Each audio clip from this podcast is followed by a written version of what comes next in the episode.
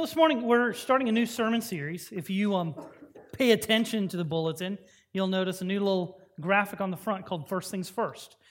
This is that time of year where everybody makes pointless resolutions to exercise more or lose weight. And the challenge is when it comes to your resolutions, man, don't waste them.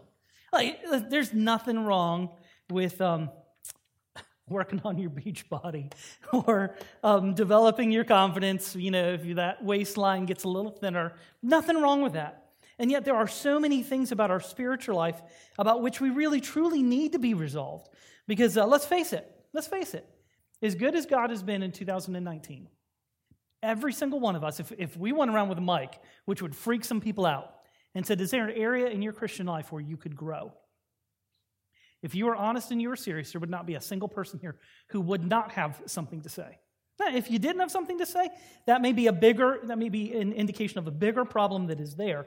But I want to do something really audacious today, okay? Because there are two kinds of people in the world, people who make resolutions and people who don't. And I am audaciously going to lay out a resolution for you. Because when we talk about first things first, we're talking about those things that are important, that every person would say, yes, this is important. So what we're talking about today is prayer. Now, on one level, everybody gives the Sunday school answer. Is prayer important? And God's people said, amen. So we talk about prayer, and maybe we even ask you about your practice of prayer. Do you pray? Well, yes. That's a trick question, because everybody in here would say that they pray. But if I ask, when was the last time you prayed and meant it, how long has it been? Dinner last night? Waking up this morning? Last time you were in the hospital? Might have been a while. You've prayed the stuck in a rut prayers for a while, but everybody says prayer is important, and everyone would agree that it's important. I think if we even did a survey and we asked, how important is daily prayer to you? Do you pray every day? I think we would easily be over 50%, which is about the nationwide mark for Christians. About 50% of churchgoers pray every day. I don't know if that's good news or bad news, because that means there's 50% of churchgoers who do not pray every day.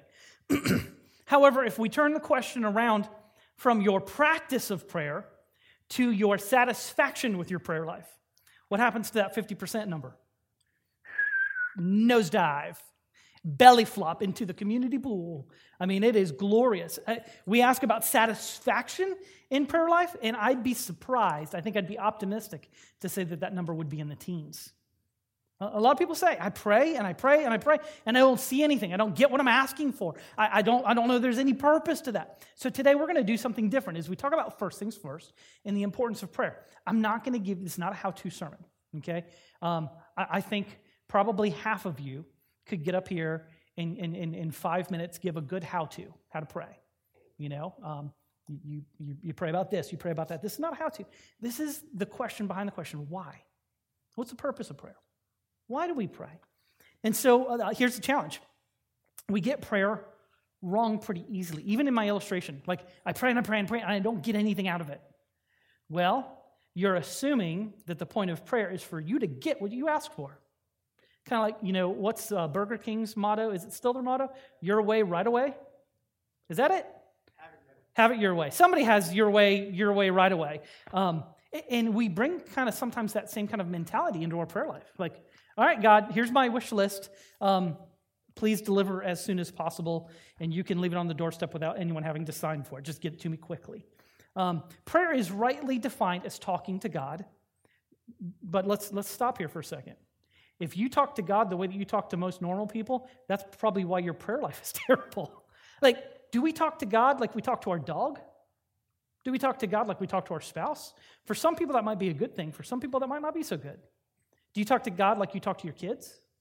Do you talk to God like you talk to your neighbor? No. Prayer is rightly defined as talking to God, but it's not like other talking. It's more than that. So, in conducting some research related to prayer priorities, Lifeway Christian Resources, they're a Southern Baptist entity, but they serve all kinds of denominations.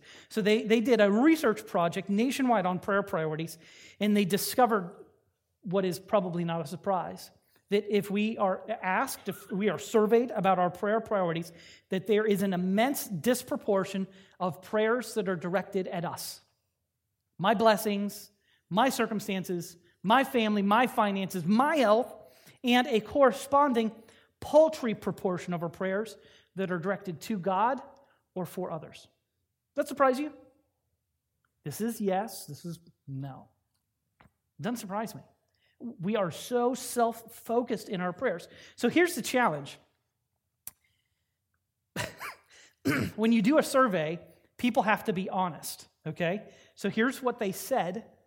People admitted, thousands of people admitted, and by argument, if they surveyed 5,000 people, they found statistically significant correlations to be able to extrapolate that to other people.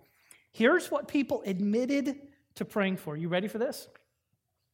25% of Christians admitted that they pray for bad things to happen to people who have hurt them. Don't laugh, because it might be the person sitting next to you on the pew.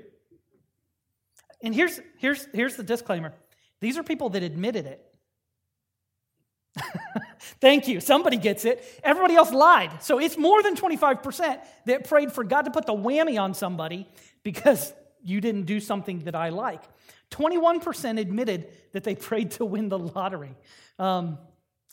Based on your odds, prayer might be the only way that you win the lottery. 20% prayed for success in an effort in which they put forth little effort. This is every student everywhere who realizes it's final exam time and they have not studied. God, please help me. No, you've had 6 weeks to use the brain that I've given you to study and to be prepared. 20% admitted that they prayed for success in an effort for which they had not put forth any effort. 15% have prayed that the bad things that they had done would go undiscovered. Let's perpetuate the lie. I want everybody to think I'm a good person. I don't want them to know what I've done. 13%, and I'm not contextualizing this at all, but 13% of American Christians have admitted that they have prayed for a team to win a game. Patrick Murphy, next Monday. Go Clemson. And 7% each have admitted that they have prayed for a parking spot or that they would not get caught speeding. You know how you get caught not speeding? Don't speed. You don't have to get God involved in that. So here's what's radical about this. Like, people admitted to this stuff. Some people admitted to this stuff. Other people lied about it. And other people are like, yeah, that's all right. So here's my goal this morning. In Ephesians 1:18, Paul prays for the believers at the Ephesian church to have their eyes of their heart enlightened. That's a weird thing to think about. So you don't think of your heart having eyes, but think of some little heart emoji. It's got little googly eyes on it. He's praying for the eyes of their heart to be enlightened. And that's my goal here this morning is, again, not to preach a how-to, but to get to the question behind the question, to say, how do we enlighten and encourage all of us in our prayer lives this morning? Because if your prayer life is a drab ritual, you're not doing it right. Prayer should be something that we delight in. And so I asked this question. What if instead of getting something out of prayer, prayer's the actual gift? What if prayer is the gift? Not what you get out of prayer, but the opportunity to communicate with God. It's been said, and I think rightly so, though I'm going to take a little bit of issue with this. It's been said that prayer is to help build intimacy with God. Listen, the minute you say that, every guy in the room is like, check please, no, not interested. We don't like that word intimacy. For some of us, emotional or communication intimacy is hard enough in our families, let alone intimacy with God. Now listen, here's my exception to that. I think intimacy with God, having a close relationship, that's the goal, okay? But that's algebra for a bunch of people who don't know how to add and subtract. Here's where I think the goal is that's a little more cookies on the bottom shelf. If intimacy is the goal, what about right now? I think in a much simpler way, it's easier to say that prayer is designed for this purpose. This is why we pray. Not how we pray. This is why we pray. Because prayer is designed to teach us our absolute, complete, and total dependence on God. And I think if you're approaching prayer as, genie in a bottle, wish list, here's what I need, please deliver it, Amazon.God, whatever, quickly, I think we're approaching it wrong. And so when I say dependence, this is a really hard thing, and it may be harder for those of you that are older. Here's what's strange. I see young people much more willing to admit brokenness. I see older people maybe a little more proud. Those are really broad brushstrokes, but I think you can see this certainly in mental health. Mental health is among our young people. It's in the 75th percentile range. Everybody is struggling with mental health issues. You have never seen that in a previous generation, because other generations would bottle it in and never express it. So now we have young people that aren't afraid of expressing it. And so some strange things here when we think through issues related to prayer. But when we talk about dependence, here's my concern. I like the word dependence, but we live in a generation that is, I pulled myself up by my own bootstraps. I'm a self-made man. I'm going to do it myself. And that can't be the nature of your relationship with God. Like, if you can be a self-made man and pull yourself up by your own bootstraps, then you're dependent upon yourself and you're not dependent upon God. And I don't want to be a self-made man. I want to be a God-made man. It's really what I want. And I can't get where I need to get to on my own. I don't have the strength. I don't have the resources. I am completely and totally dependent upon God. Not in the sense of desperation, okay? So there is some desperation involved, and I want to clarify. I want to be careful with my language here, because if there's one point that you're going to get, I want it to be this. Prayer is to teach you your dependence on God, not your independence, not your resources, but to teach you to be dependent upon God. And it's not despair, because not everything about life is terrible. The Bible says that God is a good father who delights to give his children good gifts. So think about Christmas. Just, a few days past, we did things for our kids or our family. We enjoy buying presents because it's a way for us to express love in the same way it is with God. Not everything about life is desperate, but we are dependent upon him. One of my son's gifts was a video game for Christmas. And when you delight in something, you want other people to participate in that with you. And I am chronologically challenged with playing the video games that my child plays. And so there's this one adventure that the main character is on, that he happens to kind of fall off a path on a mountain, and he falls onto an angled, icy slope, to which he slides down the mountain. And the problem is, at the end of this slide, there's a chasm about, 30 feet wide, that you have to jump off the chasm at just the right time and grab this rope, swing across to be able. It's like Pitfall back in my day, just with much cooler graphics. And so the problem is, to make it a little bit more realistic, the little character's stand on his feet, but he's like this because he's on ice. So my controller is not just waiting for me to push buttons. My controller is shaking. I'm like, all right, how hard is it for me to push the buttons? Now my controller's shaking. And he's like, well, if you just do left, right, up, down, left, right, left button, right trigger, you do it just right. I'm like, what was it again? Left, right, up, down. Blah, blah, blah. I can't do it. My thumbs are too slow. They are too fat. And my son is over there getting exasperated at what a boomer his dad is, because I can't jump the chasm. The adventure is over. And the point is, in that video game, if this guy does not grab that rope, he doesn't make it over. The adventure is over. And in the same sense, everything that you have has been given you by God. The good things, the bad things, have been arranged by a sovereign Father. The eccentricities that make you special, and I don't mean that in a bad way, the eccentricities that make you, because everybody's unique. Those things that make your spouse like you, opposed to everybody else that she could have married. Now, some of those are annoying, but some of those are really endearing. Those things that make you, your personality, your temperament, your corny jokes, your family history. You didn't create that. God gave that to you. We are completely and totally dependent upon him for everything. And I think this is the biggest challenge to understand, that prayer is a way for us to express our dependence upon God. And if you give me just a few minutes, I think we'll be able to bear that out with the passage that we look at here this morning. We'll be looking at a really familiar passage, something that you're, a beloved passage. In Matthew chapter 6, Jesus gives the model prayer. Some people refer to it as the Lord's Prayer. Jesus refers to it as the model prayer. And he does something in verses the verses leading up to the Lord's Prayer in verses 5, 6, 7, and 9. And he teaches us that Jesus thinks of prayer as something that is natural and a repetitive occurrence. So when Jesus talks about our prayer life, Jesus thinks of prayer as a natural and repetitive occurrence. So it's natural. It's not weird. Like, if you go home tonight, all right, I'm stepping on toes, okay? If you go home tonight and you say, hey, honey, after dinner tonight, can we spend some time in prayer? And she goes, who are you and what did you do with my husband? Not a little bit of a problem? If you say, hey, kids, tonight, after dinner, we're going to spend some time in prayer. What? Prayer should be natural. It should be natural. Strange thing, and I won't mention which kid. I'll just say kids. And I don't have permission, so I'm gonna have to keep this really vague.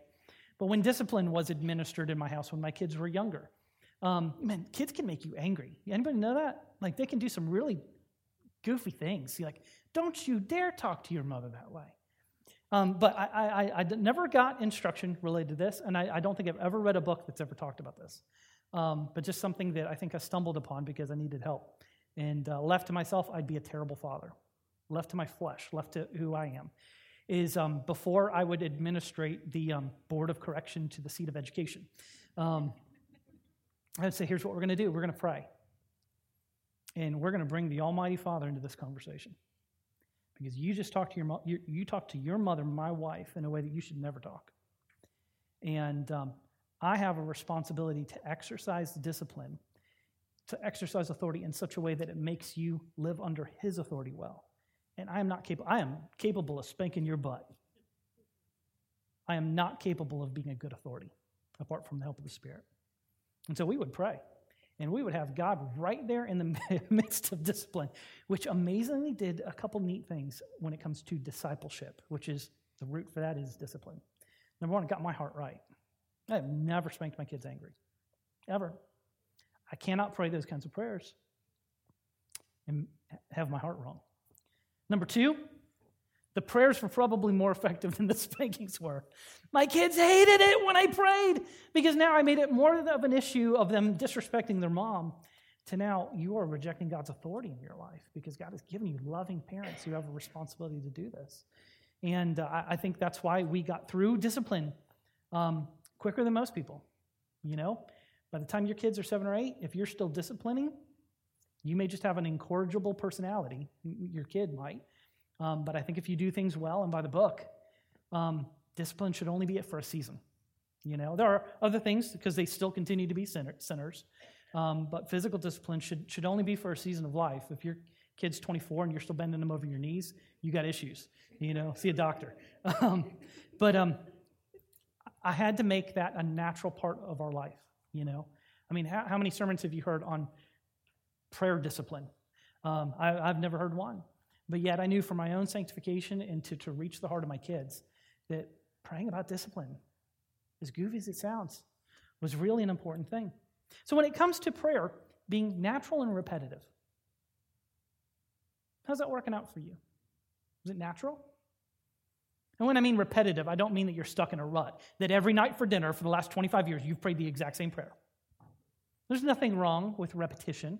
But when I say repetitive, I mean it's a naturally occurring thing. Here's how God says it in verse 5, 6, 7, and 9. We're just going to look at the beginning of it. He says, and when you pray, verse 5. Verse 6, but when you pray, verse 7. And when you pray, verse 9, pray then like this.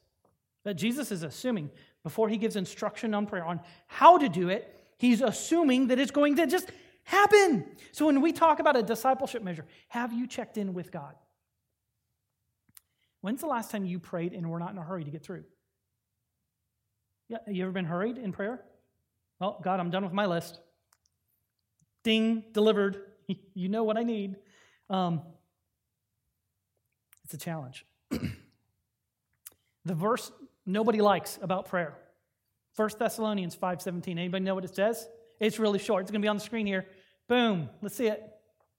1 Thessalonians 5:17 says, pray without ceasing. How you doing at that one? Does that mean you have to quit your job? I mean, kids, you're going to have to fend for yourself. No dinner. Mama's not cooking tonight because I have to pray without ceasing. Try that. That's not going to work real well in your household. I love the Puritans. The Puritans were perhaps the denomination or the Christian group in history that were most articulate about the things of the Word and most disciplined about the things of the Word. They wanted to be people of the book. And so there's a ministerial convention. They get together at someone's house, and they're talking about this verse, 1 Thessalonians 5:17. What in the world does it mean to pray without ceasing? There are sick people to visit. There are lost people to evangelize. There are bills to pay. There are things to fix. There are meetings to administrate. We have other things to do. How can we stop everything else to pray? And so they commissioned a couple of the ministers to get together over the next month and to come back to the next month's meeting to report on what it means to pray without ceasing. The pastor that was hosting it in his home had a teenage daughter that was serving the men, I guess it was in England, tea and cookies, whatever it is, tea and crumpets. And she was incredulous that the ministers needed a month to figure out what it means to pray without ceasing. And of course, they're thinking we have to stop everything else in order to pray. And she says, why do you need a month to figure this out? To which the ministers, in perhaps a very self-righteous way, say, well, young lady, have you figured out what it means to pray without ceasing? And she goes, no, but I think I have a good idea. And here's what she said. When I open my eyes in the morning, I ask the Lord to open my eyes of my understanding. While I am bathing, washing off the dirt of the day, I praise Christ that He has washed away my sins.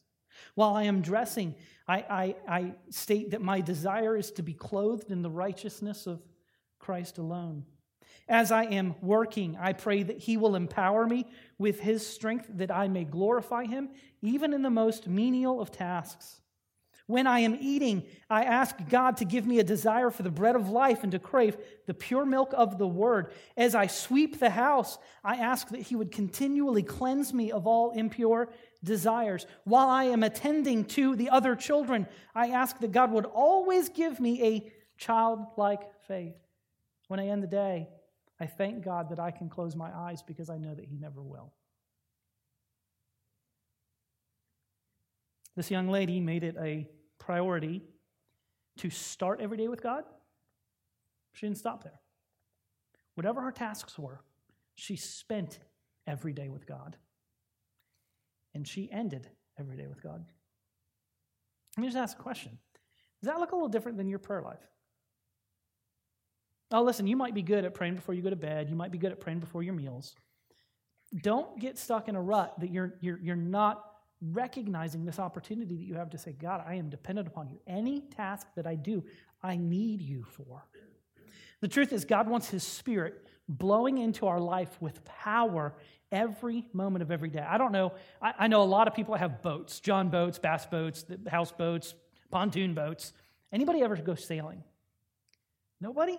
All right. You've got a couple in the back row there. See that hand? The bus's away. The bus's away. I am no expert at sailing.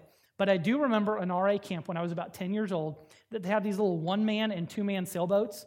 The problem was it was a pond with about 100 kids in these little one-man and two-man sailboats. It was like a sailboat demolition derby. It was terrible. And so, you're sitting in it, and it's small. It's the size of the piano, maybe diagonal. And, you're leaning it out so that the wind would catch it and you could go. Because if you don't get the sail just right, you don't go anywhere. I mean, the wind could be blowing, but if you've got the sail at the wrong angle, it's a mess. So when we talk about sailing, here's the deal.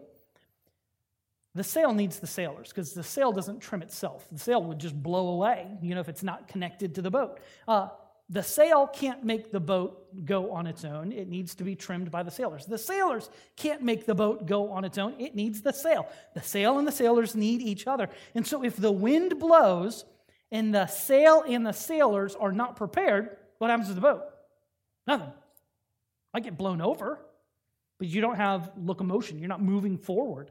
In the same sense, you have to be prepared when it comes to prayer. Prayer is, in this analogy, the sail that we hoist to garnish the power, the wind of the Spirit. Prayer is the sail that we hope to fill with the power of the Spirit. And here's what's awesome. When we talk about this whole idea of being dependent upon God, if you're a sailor, raising a sail is an act of dependence. You are admitting that you cannot do it, that you need the help of someone else. This is admitting we cannot do it on our own. We need the wind of His Spirit to move us. And here's the challenge. I think when it comes to our daily routine, okay, I don't know if you have punch lists, task lists, to-do lists, whatever it is, but you've gotten so used to your routine that you really, truly do think you don't need God to get through your day. Right? Is that a fair thing to say? That there's just, we're so used to the status quo that, you know what, God, if you just leave me alone, I think I'll get my day done just fine. What a terrible, and no one has ever voiced that. But isn't that the secret idolatry in our own lives, that we don't think that we need God? Hence, because we're not dependent, we are prayerless, and as a consequence, powerless. We're a boat that's spinning around in the lake, but it's not going anywhere. And so God wants our lives to manifest not just His agenda, not just His priority, but His power. Like the wind, I can't promise you that you're going to go anywhere fast. You might be on a leisurely cruise. But if you don't hoist the sail of prayer, you'll never go anywhere. It's not going to happen. It's not going to happen. So we want to recognize that prayer is a way for us to voice our dependence, and that God expects prayer to be a natural and repetitive thing in our lives. Point number 2. In verses 9 and 10, we see that in the model prayer, if prayer is to have its proper place in our lives, then our prayers must focus on God and His desires first. Guys, listen, one of the ways that we demonstrate our dependence in how we pray is by making God's priorities number one, not ours. Listen to verse 9 and 10. Jesus says, "Pray then like this. Our Father in heaven, hallowed be your name. Your kingdom come. Your will be done on earth as it is in heaven."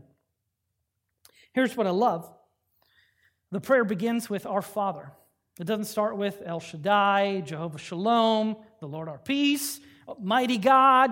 It starts with Father. Prayer begins with a relationship with God. But I want you to see the priorities that are established in verse 9 and 10. 3 things that we see that we are expressing desires for. We're expressing for reverence for His name, for His kingdom, for His will. If you are all about yourself, you don't pray for anyone else's kingdom, will, or name besides your own. And so this is a way that we demonstrate our dependence by very practically making our prayers voice back that God is number one, not us. Not us. Here's the fatal question. Is your prayer life more about you or more about God? We already saw what the statistics say. We are hopelessly focused upon ourselves. And in that sense, we're no different than the pagans who are praying to the genie in the sky. A lot of times, even as Christians, we treat God the exact same way. Friend, you cannot make yourself sovereign because nothing revolves around you and everything revolves around God. Anything less is idolatry. Point 3, and finally, in verses 11 through 13, we see that after we establish the priority of God first in prayer, then our prayers can rightly focus on ours and others' needs. Ours and others' needs. Verses 11 through 13 say it this way. "Give us this day our daily bread, and forgive us our debts." It's communal. Give us, not me, give us our daily bread. "Forgive us our debts as we also have forgiven our debtors. And lead us not into temptation, but deliver us from evil." There are 3 ways that we can even express dependence upon God in the way that we voice our needs. Okay? So we've said, prayer is to teach us our absolute, total, and complete dependence upon God. God wants prayer to be regular and natural and repetitive. We need to put God's desires first, but even in the way we voice our desires, we can be dependent. We express our dependence because we are dependent upon God for our daily bread, our provision. We need God to provide for us. We demonstrate our dependence upon God by asking for pardon. Forgive us our debts. We express our dependence upon God by asking Him for protection. Lead us not into temptation, but deliver us from evil. It's an amazing thing. We're not treating God like welfare. God, do something for me that I'm not willing to do for myself. When he asks for God to provide, he asks for bread. Implicit in that is not that God gives us something that we're unwilling to work for, but the ability to do a job, to earn money, to buy bread, which makes you think you did it. But here he's stating even the ability to work, to make money, to be able to buy bread, we recognize that it comes from your hands. Here's the thing that's amazing. Most of us stop with our physical needs. God, help Aunt whatever's kidney, and cousin so-and-so's big toe, and so-and-so's pet, my second cousin twice removed on my great aunt's father's side's pet hamster. You know, heal it, whatever. We stop at physical provision. And yet, Jesus does something curious. He puts two ands in there. Give us this day our daily bread, and forgive us our debts as we've forgiven our debtors, and lead us not into temptation, but deliver us from evil. The idea is daily bread is not the only thing we need daily. We need pardon every day. We need protection every day. And so beyond your needs for physical sustenance, does your prayer life include these other things? God, help me to live like a forgiven man. God, help me to, as a father, as a husband, to lead my family well so that I can say, as you lead me, I'm not leading my family into temptation. Father, help us to seek your provision, to seek your pardon, to seek your protection. And this protection is not, it's interesting. It says, lead us not into temptation, but deliver us from evil. They're in evil's grasp. It's interesting, in Matthew chapter 4, we see that the Spirit coming upon Jesus at his baptism. It says the Spirit descended like a dove in chapter 3. Chapter 4, it says, then the Spirit compelled Jesus to go into the wilderness where he fasted for 40 days and nights and then was tempted by the devil. Who sent him into the dry and weary place to be tempted? The Spirit did. It's not so much an amulet to be used against any kind of danger, but a preservation throughout that sometimes the Spirit is in charge of us going places where we don't want to go. Now I want to stop here for just a second because I want to clarify something that I think is really important. We get obsessed with how-tos. You know, am I doing it? Am I doing this right, God? You know, man, listen, he's your dad. He loves to hear from your kids. Yeah, you can pray wrong, but I would rather just pray. Just pray. And if I'd rather you pray and get it wrong than not pray at all. But here's the thing. I don't want you to mistake merely talking to God for a genuine and authentic relationship with him. Listen, it's been said that prayer will be in school as long as there are tests. You know, there's truth to that. People say they want prayer back in school. It never left. It just, the government decreed. As long as there are tests in school, there will be prayer. And you don't have to be a Christian to pray. But that kid who is unconverted, that's in class with your fifth grade kid, your fifth grade son or daughter, just because he's talking to God doesn't mean that he's in a relationship with him. Getting the how-tos and the whys and the purposes right in prayer doesn't make you a Christian. What makes you a Christian is recognizing the gospel message. That, the way that you get saved, is agreeing with God, acknowledging that you are a rebel. You might not be a blatant rebel. You might be an interior rebel, where I'm going to conform on the outside, but I'm going to rebel on the inside. I'm just going to do it. And the Bible calls that sin. The way that we become in a relationship with God, all of us by nature are creatures of God. He made us. But only those who have repented and believed are children of God. And so listen, here's the danger. You can go to church and you can check mark all the stuff about prayer and not be a believer because you've never repented, you've never turned from your sin, you've never trusted in Christ. So guys, listen, getting prayer right, improving in your prayer life, absolutely essential for us as a Christian. But getting prayer right is not what makes you a believer. It's trusting in the gospel of God. Now, if you've trusted in the gospel of God, there are all kinds of ways, I think, to apply this to life. Do you start every day with God?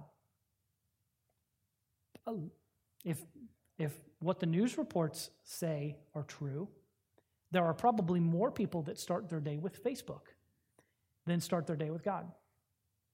right? So like, minute you wake up, something had to have happened, and I'm so afraid of missing out, I got to check in on everybody, you know, and see what's going on.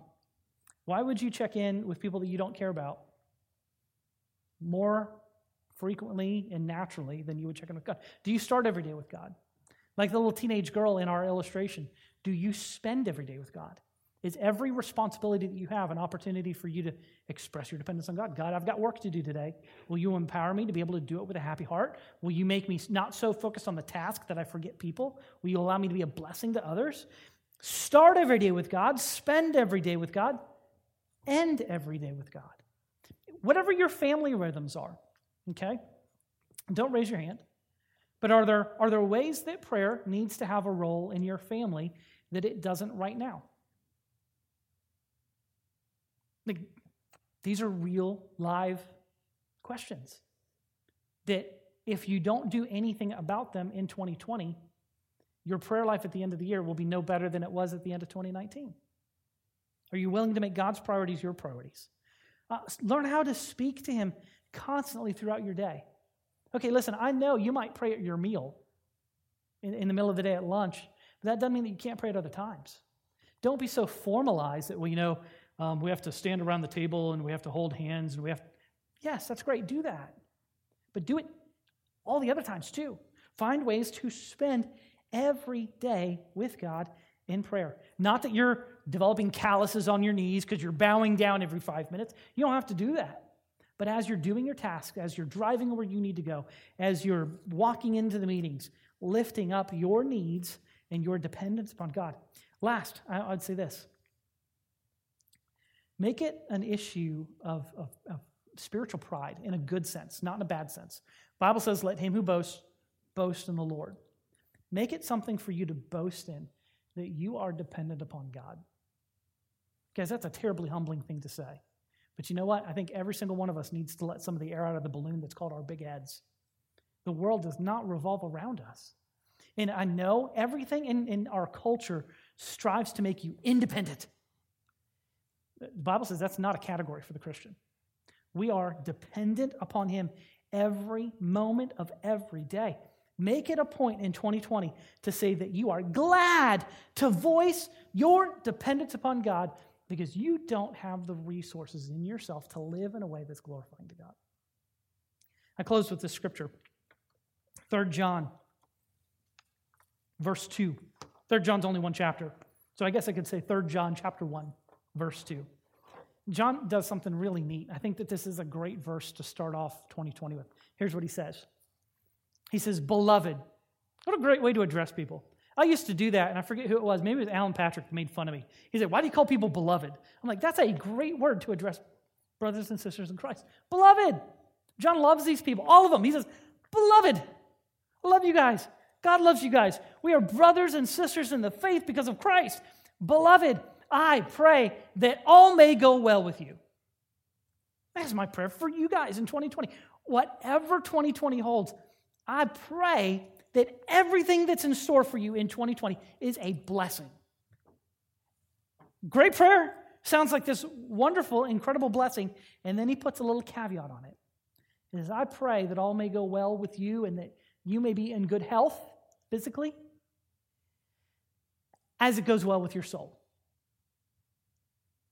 And for a lot of us, he just turns that blessing into a curse. This is not a name it, claim it. This is not, you know, if you're sick, it's because you don't have enough faith. No. What he's saying is that he is praying that you get what you deserve. It's terrible. He says, I pray that everything may go well with you to the degree that you see to the fitness and the holiness of your soul. This is one of four lessons that we're going to look at. We're going to talk about how do we make worship meaningful? How do we make our time in the Word invaluable, something that's very dear to us? How do we make our witness more than what it has been? As we talk about putting first things first, these are four essential things. There's others that we could have picked and chosen. These are really practical homework assignments for you because this is most definitely not just a sermon to listen to, but a sermon to live out, to say, God, I want 2020 to be more prayerful. I want to experience power in prayer that I've not experienced before.